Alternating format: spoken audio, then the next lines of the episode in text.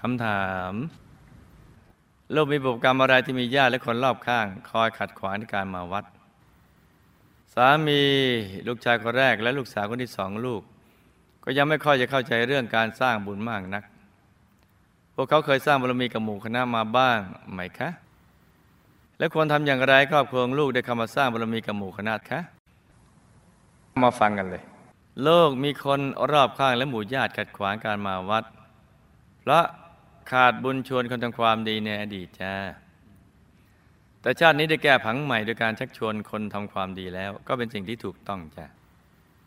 สามีลูกชายคนแรกและลูกสาวคนที่สองก็เคยสร้างบุญกับหมู่คณะมาแต่ไม่ต่อเนื่องจ้าลูกก็ต้องเป็นกระไรมิตรให้ทุก ๆ คนด้วยความเยือกเย็นและอดทนในการให้เหตุผล สักวันหนึ่งบุญเก่าของทุกคนที่ทำไว้ส่งผล ก็จะทำให้เขาหันมาเข้าวัดสร้างบารมีจ้า